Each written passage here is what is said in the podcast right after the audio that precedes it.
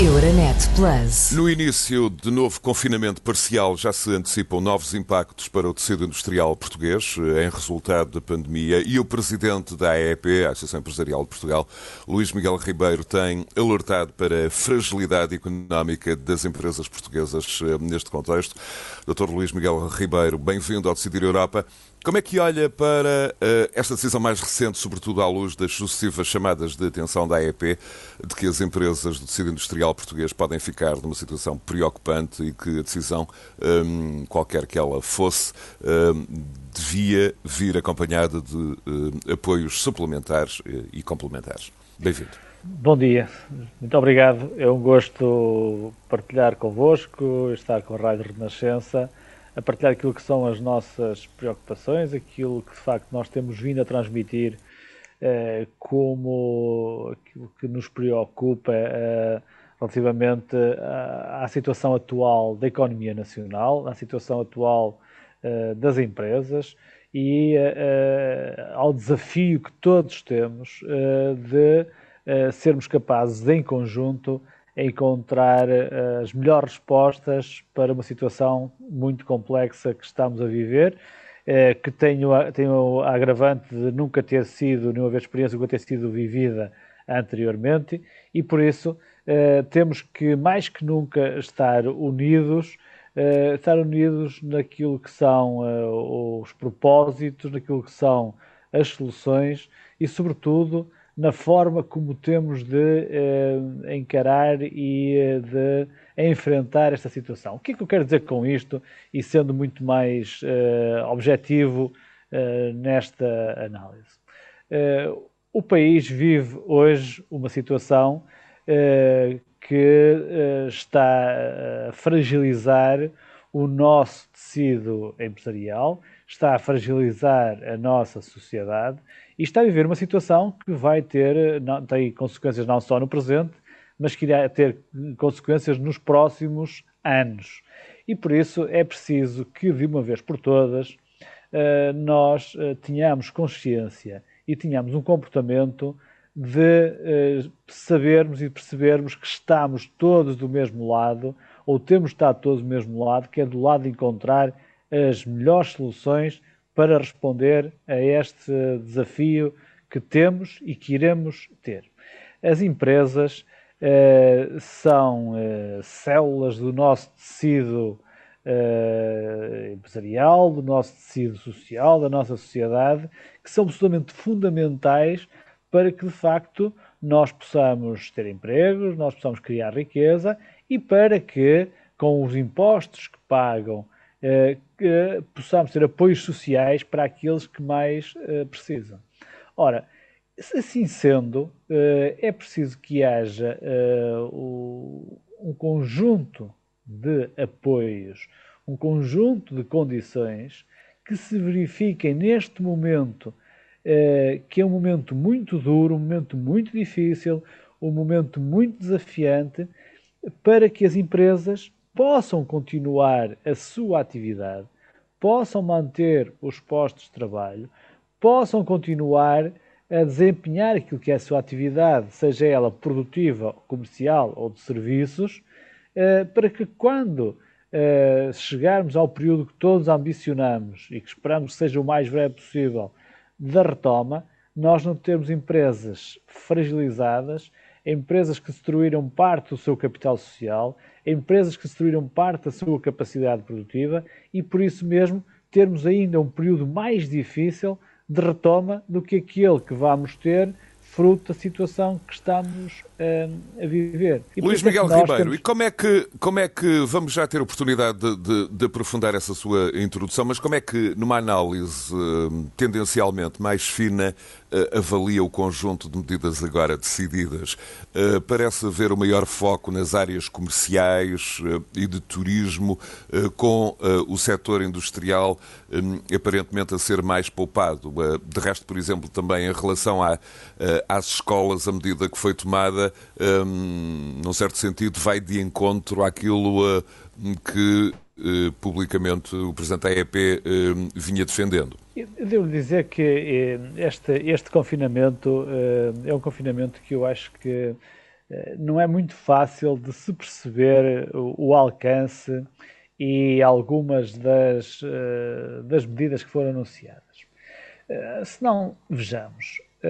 nós temos indicadores, nós tomamos estas medidas, o país toma estas medidas, porque temos neste momento números que nos preocupam.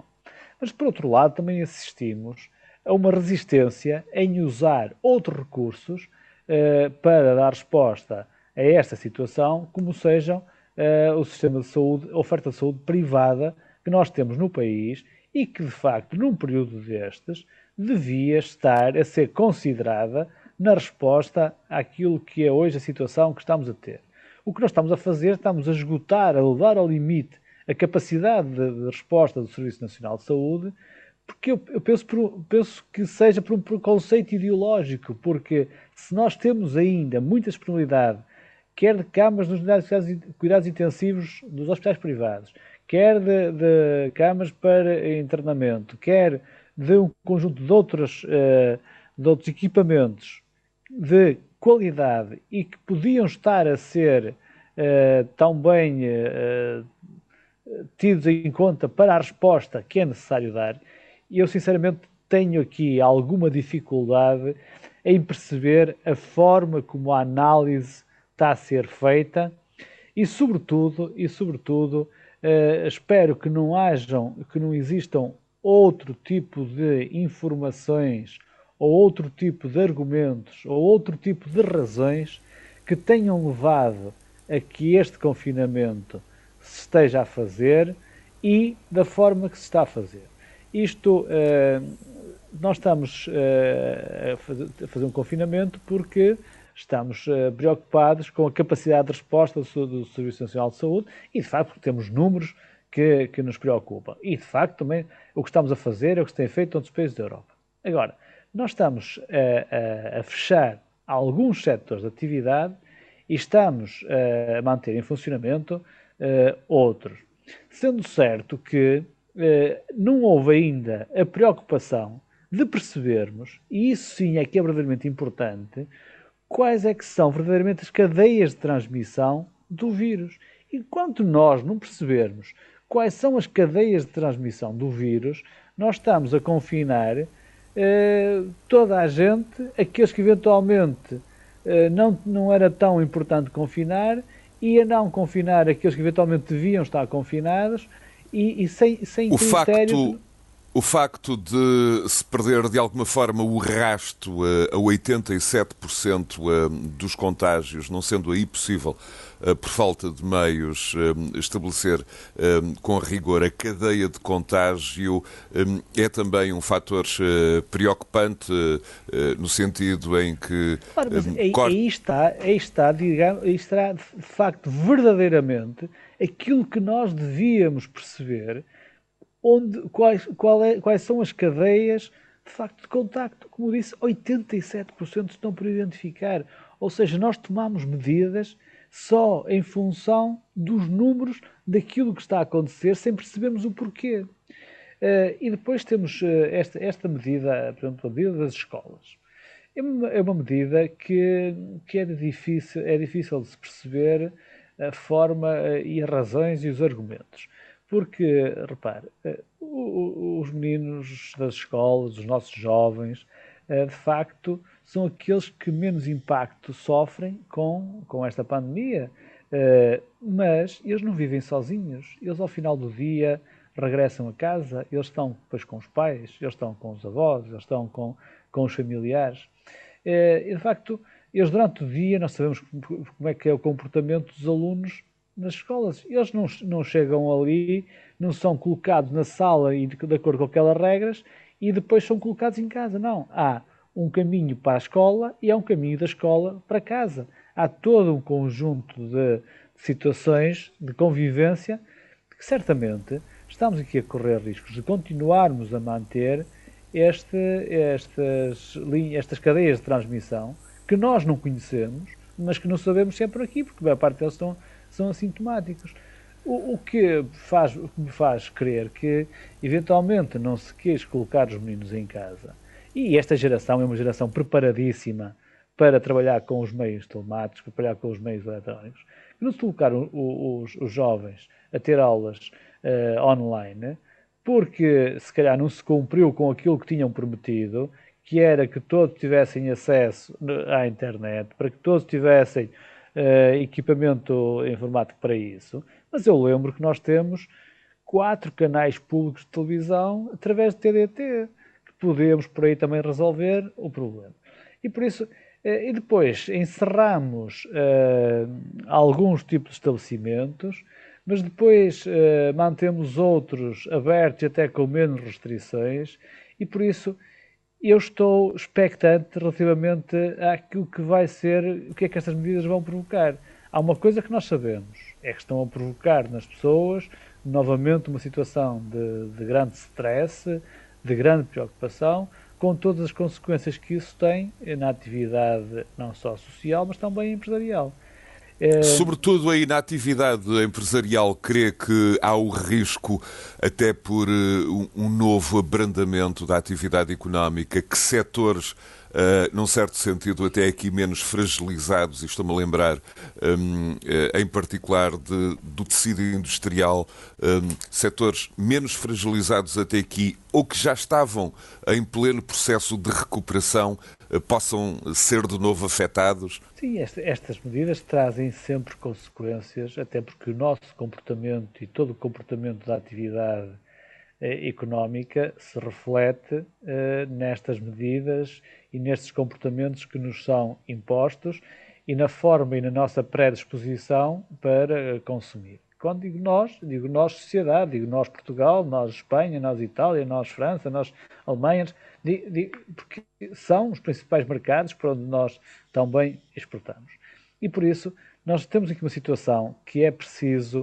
uh, ser olhada com muita atenção este impacto que, estamos, que, vamos ter agora um impacto se vai refletir ao longo dos próximos anos. E nós, eu recordo aqui uma, uma questão que eu acho que é absolutamente uh, importante e que o governo tem de olhar para ela uh, de uma forma diferente. Nós uh, temos, vamos ter na próximos, nos próximos 10 anos cerca de 50 mil milhões de euros de apoios comunitários nós temos de ser capazes de pegar em parte desse valor e colocá-lo desde já na economia, colocá-lo desde já em apoios às empresas, colocá-lo desde já uh, de forma a minimizar os impactos que estamos a ter e as consequências económicas e sociais que a situação nos está a trazer. Porque depois o que vai acontecer é que se nós não o utilizarmos na altura em que ele mais está a ser necessário,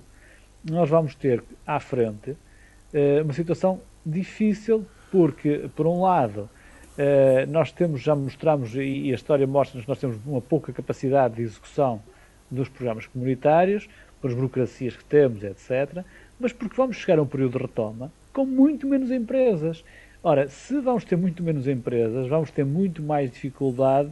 na retoma, vamos ter muito mais dificuldade em ter empresas com a capacidade para investirem, para recorrerem aos apoios comunitários, para se relançar, para relançarem a sua atividade. Essa é uma questão, essa é uma questão absolutamente decisiva e, e, e vamos já ampliá-la daqui a, a, instantes, eh, Dr. Luís Miguel Ribeiro, mas eu queria um, só ainda no plano da análise mais fina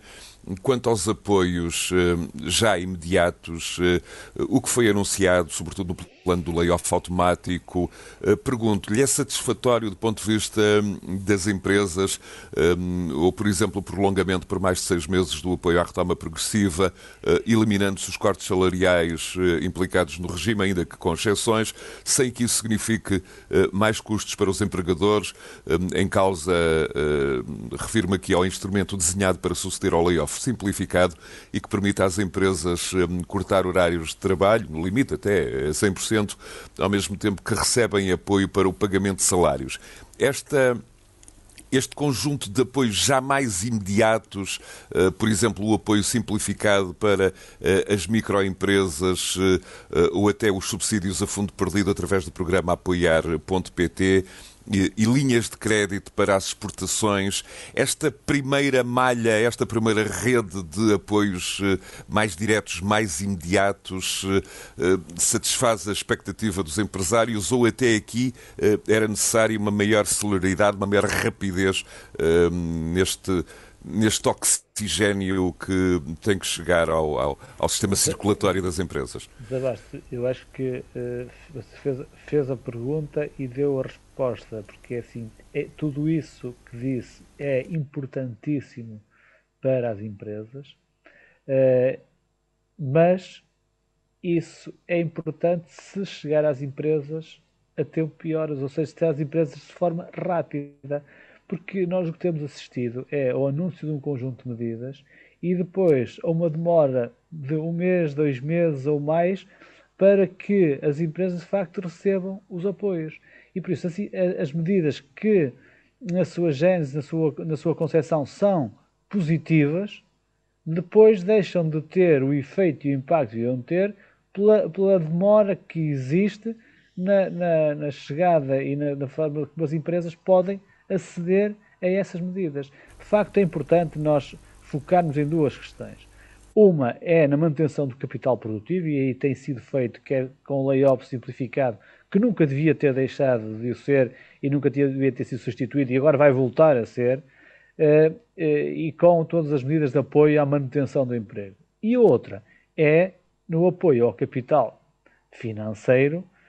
que as empresas estão neste momento as empresas esgotaram os seus capitais próprios, as empresas precisam de liquidez, precisam de apoio à tesouraria, precisam de, apoio, precisam de linhas de financiamento, precisam que haja aqui, uh, que as moratórias sejam estendidas muito mais no tempo, para que elas de facto possam continuar a cumprir com aquilo que são as suas obrigações fundamentais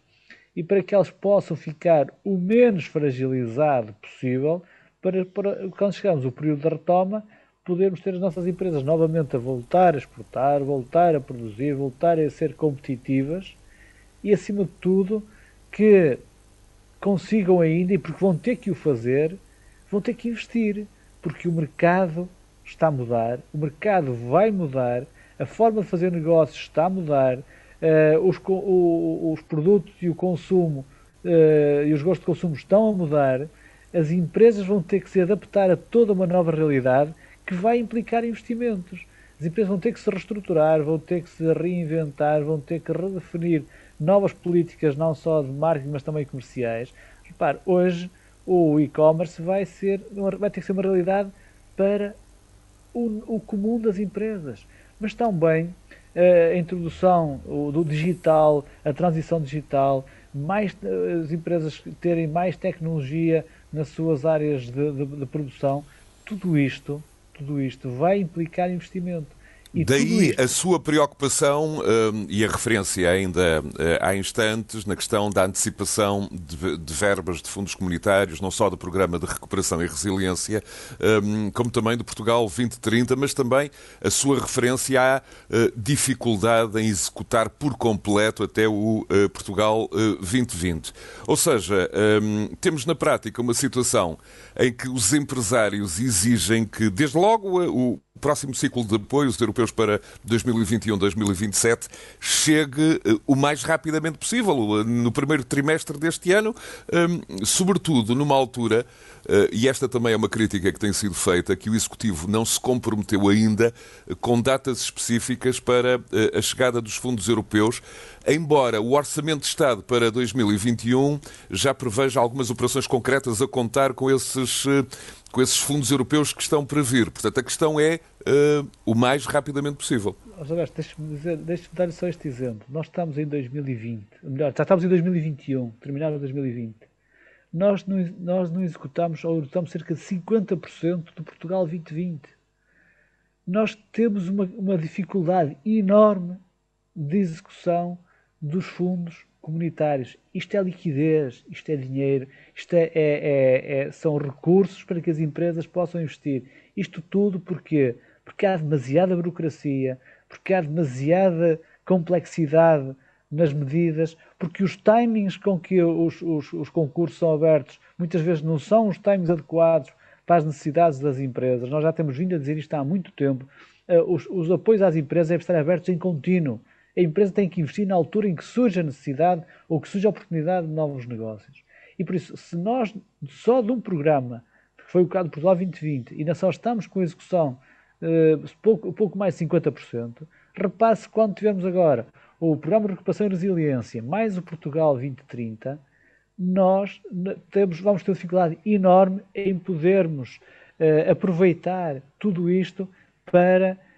as empresas, para a economia nacional, para os investimentos públicos que são necessários fazer. E eu aqui gostava de deixar uma nota relativamente aos investimentos públicos.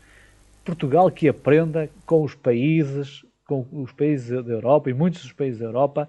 a priorizar as empresas nacionais na, no fornecimento de serviços públicos, seja em obras públicas, seja em fornecimento até ao próprio Estado. Nós corre, cometemos sempre o mesmo erro. Eu sei que nós temos que cumprir regras, nós temos que cumprir regulamentação, mas nós temos de priorizar as empresas nacionais. Nós vamos à Espanha, vamos à França, vamos à Alemanha, vamos a outros países. As principais obras, os principais fornecimentos são feitos por empresas desses países. E nós, em Portugal, vamos, lançamos concursos e vamos entregar sempre as obras, vamos entregar sempre o fornecimento a empresas estrangeiras. E nós temos que, de uma vez por todas, ter, tomar aqui medidas e termos esta sensibilidade e valorizarmos, de facto, uh, as nossas empresas e na, muito mais numa altura em que as empresas têm, estão a passar por este desafio, por esta dificuldade. É importante que o Programa de Recuperação e Resiliência, que já se percebeu que será, sobretudo, e já foi afirmado pelo Governo, que terá como prioridade obras públicas, investimento público, que essas obras públicas, que esse investimento público seja feito através do fornecimento de empresas nacionais. E eu gostava de deixar aqui este sublinhado com, com muita força e com muita determinação, porque de facto choca-nos e revolta-nos que nós assistamos a isto noutros países e que Portugal continuamos a entregar e a, e a, e a comprar lá fora. Como, diria aqui, como dizia aqui há dias um amigo meu, nós andamos, eh, hoje em dia, andamos a importar dívida e a exportar dividendos. E um país que, que, importa dívida exporta dividendos certamente não pode sonhar com um futuro muito favorável. E depois é, é lamentável e, é, e, e deixa-nos tristes que, tendo todos estes recursos que a Europa nos vai disponibilizar, nós não tenhamos a capacidade de fazer como fazem as empresas. As empresas, quando têm um contrato para um fornecimento ou para uma grande obra, seja para o que for, vão, vão à, à banca, se necessário for, e antecipam recursos para poderem executar. Ora, se nós temos estes, estes recursos todos contratualizados, porquê é que nós não alocamos já uma parte significativa nesta fase, nesta fase difícil, nesta fase desafiante, em que de facto o país e a economia nacional precisam mais que nunca destes apoios? E nesse contexto, com esse pano de fundo, uh, uh, com, um olhar retrospectivo para uh, a aprovação do Orçamento de Estado para este ano, apesar das circunstâncias excepcionais da pandemia, Luís Miguel Ribeiro julga ter sido, um, e vão, foram nesse sentido muitas das suas tomadas de posição pública, públicas, uma oportunidade perdida quanto à mensagem, quanto ao estímulo que poderia ter passado para o mundo empresarial? Eu acho que foram. Acho que de facto nós percebemos e, e sabemos e todos somos sensíveis uh, aos apoios sociais que é preciso disponibilizarmos para que o impacto que isto, que esta situação está a ter na nossa sociedade uh, seja minimizado e que possamos tratar com dignidade toda a gente. Há uma, há uma coisa que nós não podemos esquecer, é que quem cria empregos, quem cria riqueza, quem paga impostos, uh, para que depois esses apoios sociais possam existir são as empresas. E o melhor apoio social que nós podemos dar é as pessoas terem emprego, é as pessoas serem úteis, as pessoas produzirem, as pessoas ajudarem a criar riqueza. E para isso acontecer, é importante termos empresas dinâmicas, empresas uh, que tenham capacidade e sejam competitivas, para podermos ter esses empregos, para podermos remunerar melhor os empregos, porque os salários, a melhoria das condições salariais, não é por decreto, nem é por decisão governamental. Tem que ser pelo bom funcionamento da, das empresas, pela capacidade que as empresas têm de produzir e de forma competitiva, que podem pagar melhores salários. Porque todos os empresários e qualquer empresário tem gosto em pagar melhores salários, muitas vezes não, não podem fazer, porque se o fizerem, estão a deixar de ter condições para que os seus produtos, para que o custo dos seus produtos seja competitivo. E por isso há aqui uma questão que eu não queria deixar nesta conversa que estamos a ter, uh, de referir, e eu acho que tem que ser uma das grandes apostas que o país tem que fazer uh, nos próximos anos. Nós definimos a reindustrialização como o grande desafio de Portugal para a próxima década. Mas dentro disto há aqui, um, há aqui uma área que é determinante, que é a requalificação das pessoas. Nós temos, de facto, um ativo importantíssimo, e eu diria que costumo dizer que é o maior ativo que Portugal tem, que são os portugueses, que são as pessoas, mas esta mudança que estamos a ter no paradigma uh, da, da, da, produção, uh, esta transição digital, esta cada vez mais uh, introdução da tecnologia nas empresas e na produção, nós temos de ter, temos que requalificar os nossos recursos humanos. Nós na indústria temos ainda cerca de 50% dos colaboradores da indústria têm como habilitação máxima o terceiro ciclo do ensino básico. Nós, mas nós também temos o mesmo problema ao nível da classe dirigente e empresarial. Nós precisamos, de facto, de uma aposta forte, uma aposta eh, bem estruturada eh, na requalificação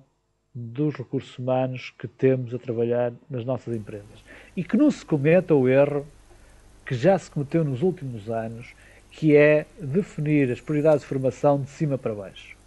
Nós temos, de facto, de perceber quais são as necessidades que as empresas têm e que competências, que necessidades de competência que as empresas têm,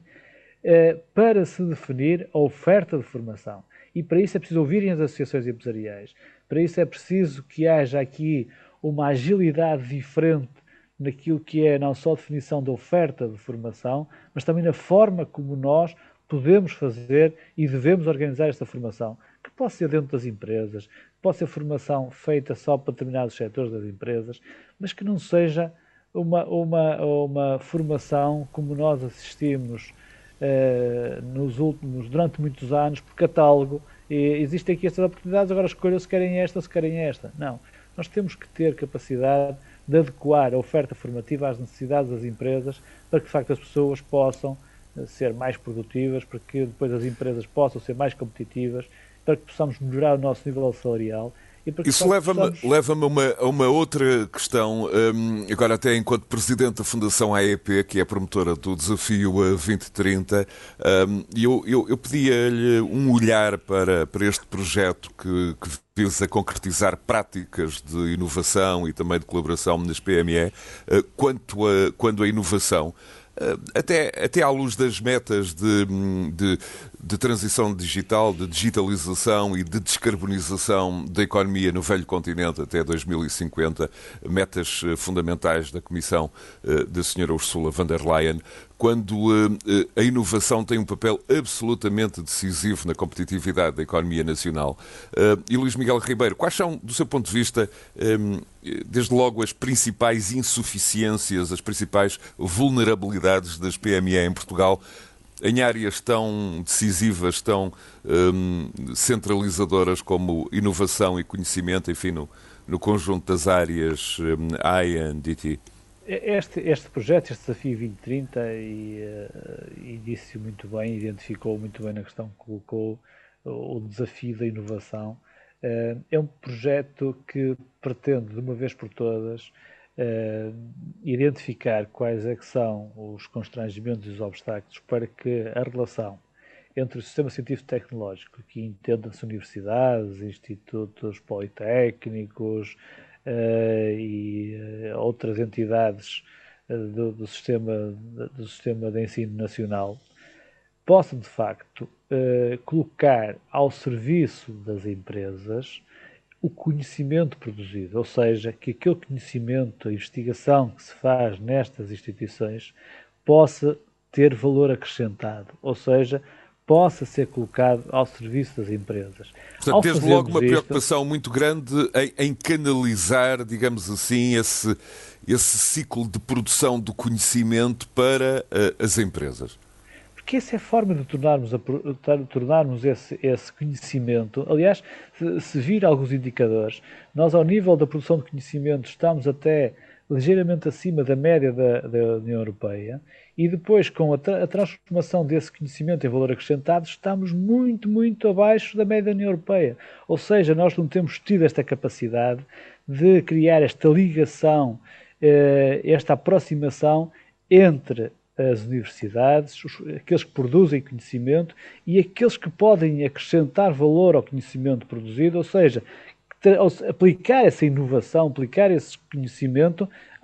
na produção, em novos produtos, em novos serviços, em novas áreas de intervenção, porque de facto isso é que fará a diferença naquilo que é competitividade das nossas empresas, porque nós nunca seremos competitivos pelo preço. Nós temos que ser competitivos pela qualidade, pela inovação, pelo design. É isto que nós queremos com este desafio 2030, é que de facto aqueles que produzem conhecimento, as nossas instituições de ensino superior, as nossas instituições de ensino e, e as instituições que se dedicam à investigação, e que de facto Portugal tem hoje um nível de, de, de investigação, um nível de ensino muito, muito interessante e, e reconhecido,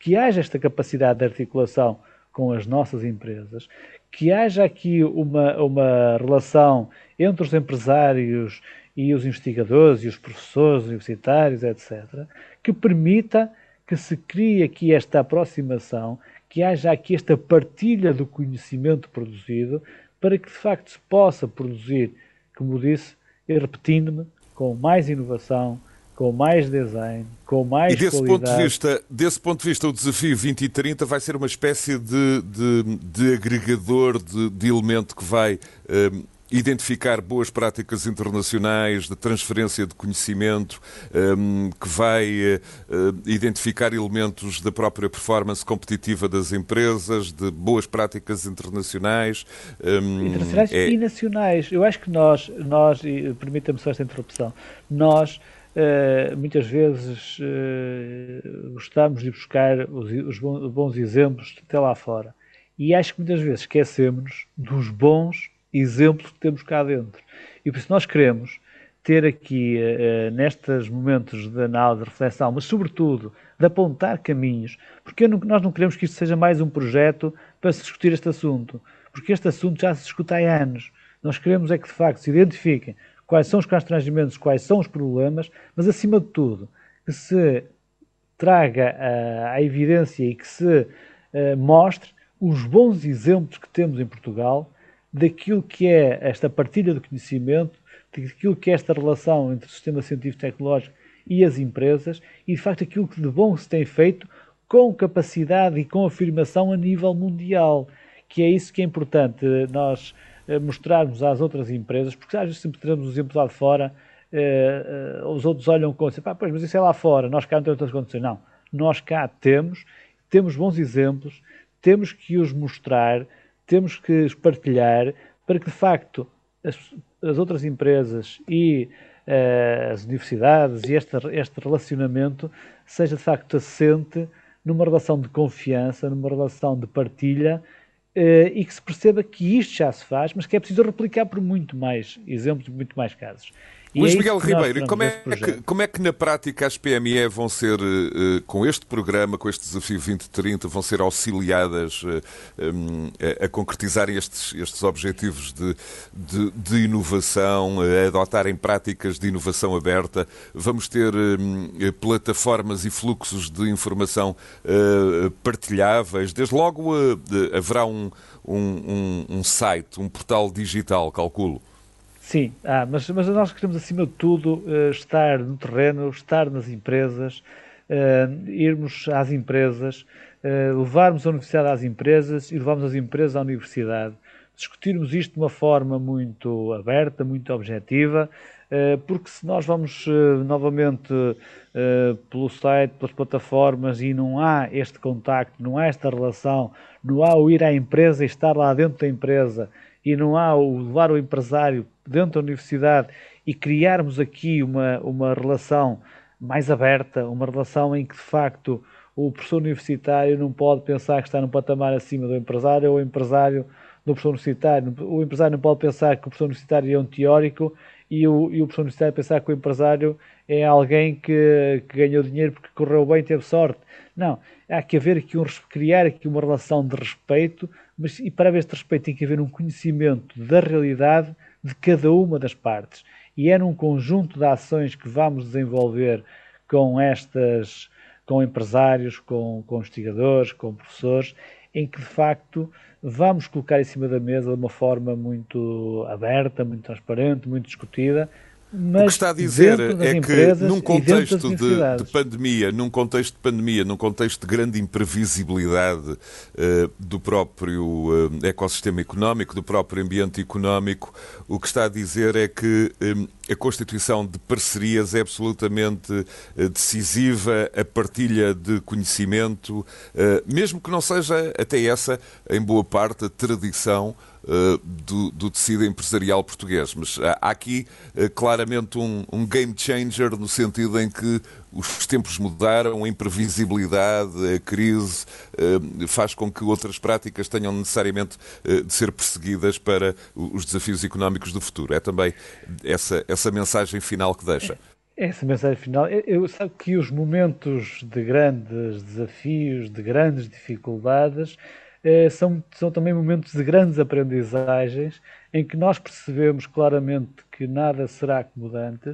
e que de facto nós temos que uh, definir e temos que trilhar novos caminhos e que esses novos caminhos são caminhos que têm cada vez mais de passar por esta partilha, por esta capacidade de cooperação, por esta capacidade de atuarmos uh, em conjunto e de percebermos que eh, de facto, nós somos capazes de, em conjunto, construir soluções, construir respostas e construir uma forma de afirmação e de, dos nossos produtos, dos nossos serviços, das nossas empresas, de sermos mais competitivos, porque eh, se quisermos ficar sozinhos, fechados no nosso espaço, certamente o nosso futuro será um futuro eh, que terá estará condenado a ser um futuro de, de insucesso. E se nós temos